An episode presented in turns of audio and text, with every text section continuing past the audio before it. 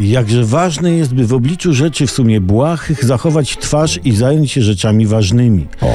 Od 21 tygodni żółte kamizelki palą Paryż, a mimo to francuskie Zgromadzenie Narodowe proklamowało deklarację praw drzewa. Czytamy w niej Drzewo jest nieruchomą istotą żywą, która w porównywalnych proporcjach zajmuje dwa różne środowiska atmosferę i glebę.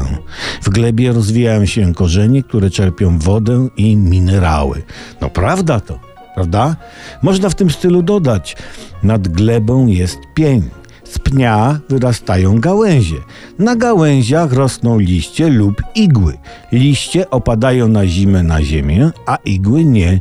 Igły zostają na gałęziach. Drzewa są z drewna.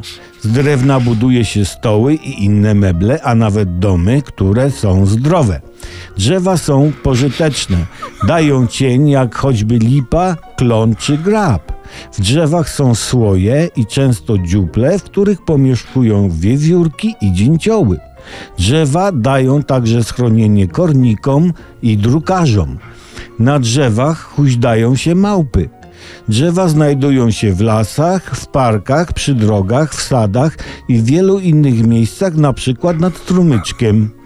Są dowody, że drzewa to żywe istoty, bo jak są dowody, bo jak pan Wojski grał na rogu lasu, to jego melodie powtarzały dęby dębom, a bukom buki. Nieżywe istoty nie mogą powtarzać.